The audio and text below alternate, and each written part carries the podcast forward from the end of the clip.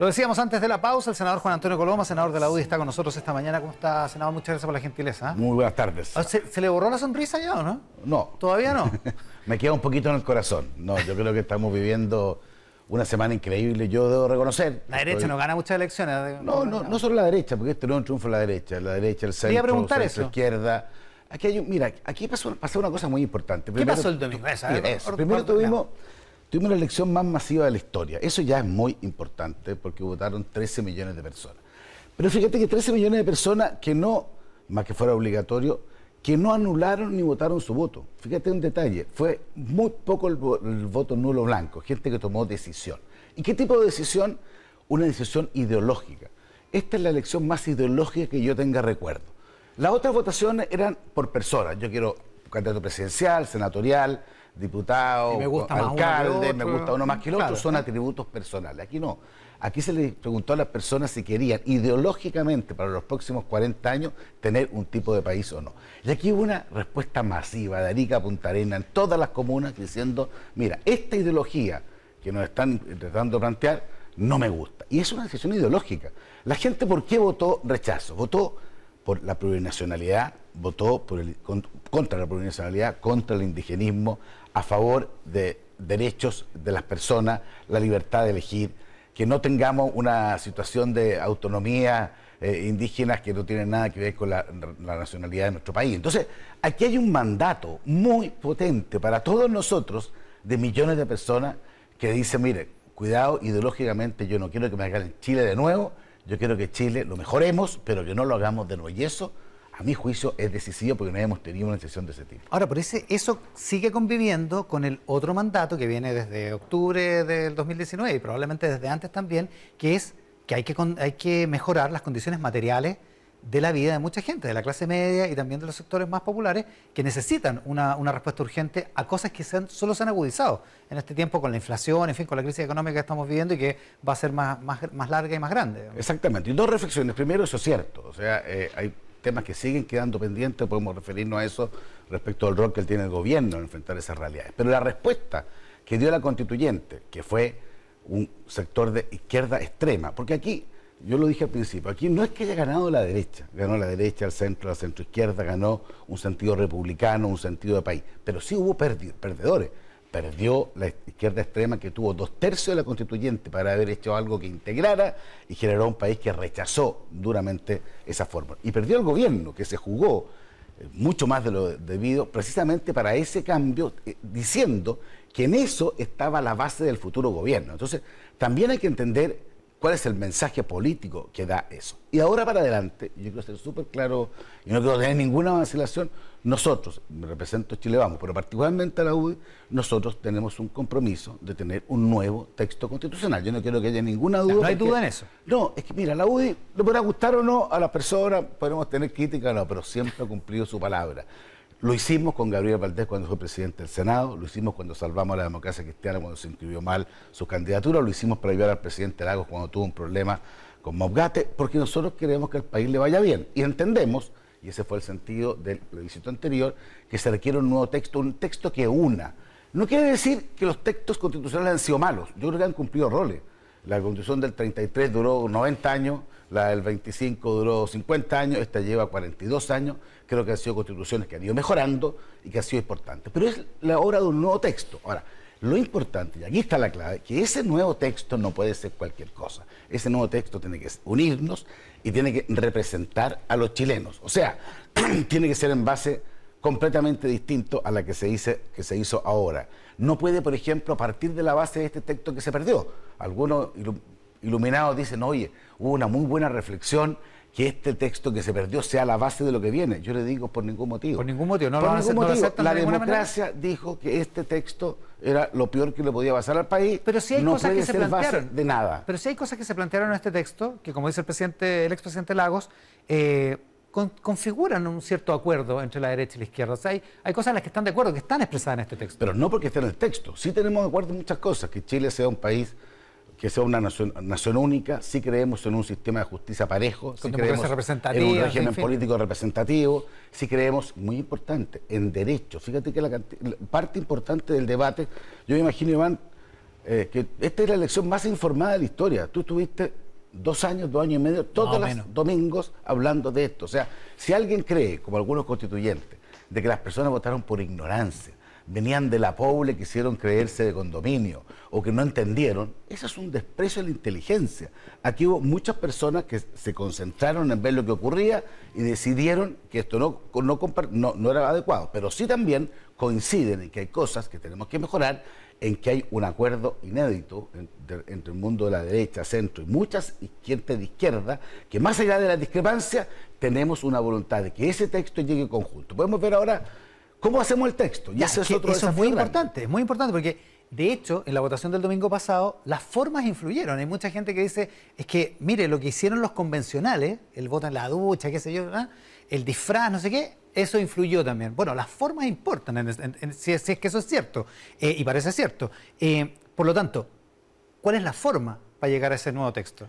Mira, primero entender lo que pasó. Yo creo que lo hemos estado describiendo. Aquí pasó una, eh, un sentido común, una masividad, una decisión ideológica, hubo una ganas de participar, una cosa muy relevante. Pero ¿Cómo lo hacemos para llegar a ese texto? Bueno, primero con inteligencia y con sentido común. A mí hay una cosa que te voy a hacer gráfico. Hay personas que a la hora de que había terminado, ya al tiro dijeron, mira, entonces tenemos que hacer otra constitución igual que la otra. Es como esa sopa tres minutos, yo, yo soy bueno voy a llegar a la casa y me hago una sopa tres minutos, le echo un poquito de agua y queda listo. No, eso no es así. Bueno, son ricas, digamos. a lo mejor uno no puede comer eso Pero no sirve para hacer constituciones. O sea, uno no puede repetir la misma historia. Tiene que pensar. O sea, la convención con las mismas reglas, no de ninguna manera. Por ningún motivo. Yo creo que eso es un desastre, como funcionó particularmente la lista de los independientes y particularmente la sobre representación de los pueblos originarios, que dicho sea paso, perdió en todas las regiones, digamos, con de, representante de pueblo originario en Chile. Eso pero estamos claros que por otra parte, una, una, una cosa, sin elección popular, con, representantes no elegidos eh, en una votación directa, tiene cara de flotar poco, ¿no? Mira, sí, pero partamos lo tienen claro eso, ¿no? Totalmente, partamos al revés. Yo creo que primero, la nuevo, el nuevo texto constitucional, que una, que sea minimalista, que no, no sea abordando todos los temas del mundo, tiene que tener una aprobación popular de todas maneras. Segundo, yo creo, esto, esto ya... La aprobación popular o sea un plebiscito de salida. Un plebiscito de salida de todas maneras. ya. Eso está de acuerdo. Segundo, yo creo que en el proceso de conformación hay que mezclar dos elementos. Primero, me parece clave los expertos. Estos famosos expertos que son gente que se ha dedicado a esto y que nos pueden ayudar a generar un texto. ¿Qué les me gustaría a mí? Por ejemplo, que los textos, que los expertos nos hagan, probablemente en el Congreso o en otra instancia, un máximo común. Hay países que lo han hecho así. Fíjate que, el, mira, todo esto explicar lo siguiente. El actual texto de lo fallido, el 137, dice que la constituyente tenía un mandato de hacer algo, pero tiene que respetar las sentencias judiciales, los acuerdos internacionales y la democracia. Claro. Si tú logras a eso darle un contenido mayor, por ejemplo, la unidad de la nación, respetar los derechos de las personas, la libertad de elegir, o el sistema judicial único, un régimen político, digamos, que, sea representativo. O sea, ponerle más prerequisitos. Ponerle mucho más enjundia. Más bordes. Más bordes a aquello que después puede ser por la vía de un nuevo órgano. Me carga, me carga hablar de este asambleísmo que tuvo tan es una mala palabra. que le van a decir, le van a decir que está, que la UDI otra vez quiere dejar todo amarrado. No, vamos a decir una cosa muy simple, que no queremos Jan Blanco. ¿Tienen experiencia? No, no, no, que no es Jan Blanco. Nosotros hemos cumplido siempre los compromisos. Siempre lo vamos a seguir haciendo, mira, cueste con lo que cueste. Hay personas del sector que dicen, que sabe qué más, ganamos esta cuestión, olvidémonos. Y claro, suena atractivo, digamos, porque un punto de vista de triunfo político, pero nosotros queremos pensar en los próximos 40 años y yo creo que es necesario que Chile tenga espacios de entendimiento y tenemos que tener un texto común que cualquiera sea el gobierno le fije los bordes. Entonces, ahora, igual pensémoslo, Iván, igual seamos humildes. ¿Y qué tipo de bordes, digamos? Eh, supongo, Pero seamos humildes, escuchemos. Aquí, a mí lo que me pone un poco nervioso es que no han pasado una semana en todos los mm. países del mundo. La gente diría, ¿qué pasó? Esto fue un tsunami político, un tsunami electoral. Te aseguro que ni tú ni yo teníamos claridad de cuánto iba a ser la diferencia. Yo intuía que iba a ganar el rechazo, porque me daba cuenta, pero no podía imaginar la envergadura del triunfo. Bueno, pensemos entonces qué nos está diciendo la gente, démonos un tiempo, no indefinido, para escuchar, para oír, para ser humilde, humilde, o sea, y tratar de ir resolviendo esto con una fórmula como la que yo te planteo o alguna otra que pueda surgir. Si le entiendo bien, cuando la ministra del Interior, Carolina Toa, que esta mañana en la mañana en Mesa Central de la Proposición de la 13 Radio, Eh, le contesta a Mario Mercier hoy en, el Mercurio. Ella dice, a mí me gustaría bailar cueca con el acuerdo cerrado, que es una manera poética de decir que, que el próximo viernes deberían tener un acuerdo más o menos más o menos cocinado, no, armado. No, creo la sopa de tres minutos. No creo que aquí, ¿No, creo que aquí tengamos que... ¿No dan los tiempos? Yo creo que no dan los tiempos. Ahora, tampoco creo que esto tenga que durar una eternidad. Tiene que durar un mes, dos meses, la reflexión. O regalo de Pascua podemos abrir con un acuerdo. No sé, claro, pero yo le pediría a la ministra Tobá que la aprecio, digamos, que ojalá en la próxima cueca la baile sin los grados de delincuencia brutal que hoy día tenemos. Han matado, hoy día vi los diarios que mataron a dos personas en dos encerronas diferentes, digamos. tremendo, tremendo. O sea, que la ministra de Interior le pido que se preocupe de la, de la seguridad, de la delincuencia. Y que ya, pero con todo respeto, es la jefa política del gabinete, o sea, tiene, tiene que hablar de estas cosas. Sí, pero las prioridades... Además, nosotros le vamos a preguntar. No, ¿sabes lo que pasa, Iván? Es que son las prioridades, yo las respeto, está bien. Yo hasta ahora, ¿qué es lo que he visto del gobierno? Y está, y está bien, el gobierno se jugó por un tema constitucional a full. Lo único que le ha importado... Hasta el domingo pasado, sí. Hasta el domingo pasado. Entonces, toda la base de su gobierno era que se aprobara el texto, toda la reforma. Bueno, perdieron, perdió el gobierno. Bueno, yo le pido que junto con pensar cómo generamos entre todos otro texto, con los bordes adecuados, con, escuchándose, encontrándole el razón al otro, no peleando todo el mundo, el gobierno también haga un giro. ¿Un giro hacia dónde? Enfrentar la delincuencia, enfrentar la inseguridad cambiar el tema económico. Yo te quiero decir, yo estoy, eso lo veo harto como, por razón de mi comisión. Hoy día lo que angustia a los chilenos, la delincuencia y la inflación. La inflación, yo no veo ni un plan de gobierno que uno diga, mira, así vamos a enfrentar los temas. Fíjate que se aprobó, el gobierno dijo, aprobamos el salario mínimo, un reajuste del 10%. Ya la inflación ha sido el 14,1%. O sea, el salario real del chileno hoy día es menos que cuando mm. llegó el gobierno. No por bajar los salarios reales, porque, la inflación, porque la inflación es así. Entonces, yo echo de menos un acuerdo, no, que no me digan van a ser las mismas leyes tributarias, las mismas leyes laborales, las mismas leyes, sin hacerse cargo primero de que hay que combatir la inflación, que es lo que los chilenos están pidiendo. Entonces, yo le pido un poquito más al gobierno, no solamente que se haga cargo de un proceso que, que tiene que tener un rol, probablemente no el principal, pero sí le pido también que asuma que aquí hay un montón de cosas que los chilenos estamos pidiendo al gobierno, estamos dispuestos a ayudar. Yo aprovecho de decir, yo estoy dispuesto a ayudar en eso. No es que sea acreedor, porque también me siento parte, pero ojalá seamos convocados no solo a decir cómo votamos, sino que también cómo nos juntamos para derrotar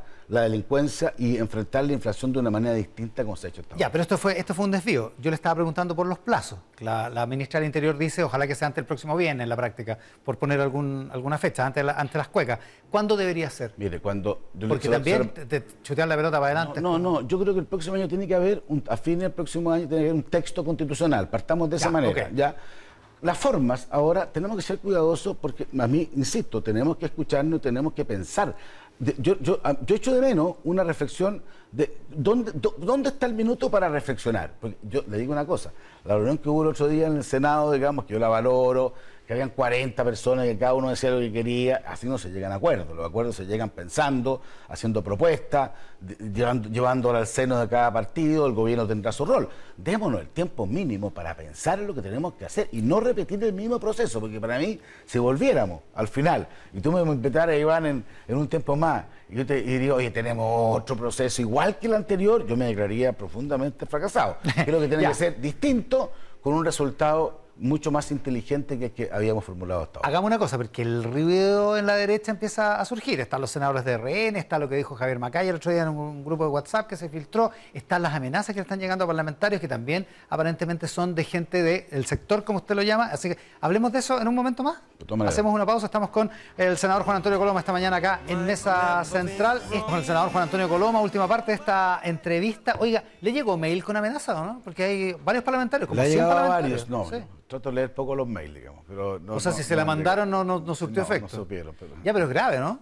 No, muy grave, porque, porque eso significa, digamos, no entender nada de lo que pasó el domingo en la democracia. Mira, y lo que acabo de ver ahora, las imágenes de nuevo incidente, digamos, eso es lo que yo creo que el país necesita, un cambio importante, y, y no es que sea solo responsabilidad de este gobierno, porque o sea, no puede ser no, que. la romería. Por eso le digo, pero no puede ser de que nos estemos acostumbrando a que todos los. En la semana, por ejemplo, una serie de actos violentos de jóvenes en la Alameda, que le pegaron a una señora, interrumpieron. Eso, que se quedaron calladitos durante todo el periodo previsitario, eso tiene que cambiar. O sea, uno no puede un país acostumbrarse. Y ahí es donde el gobierno tiene que gobernar. Tiene que empoderar a las policías tiene que cambiar reglas, hacerlo mucho más estricta, tiene que asumir esa realidad que de otra manera nos va a hacer vivir en un país cada vez más enfrentado, en circunstancias hay una dimensión de que vimos un gran avance positivo el domingo. Fíjate, el domingo, perdón, es lo último, hubo celebración en todo Chile. Mira, no hubo ni un incidente, ni un piedrazo, ni un daño a nadie. Fue una forma democrática de expresarse. Entonces,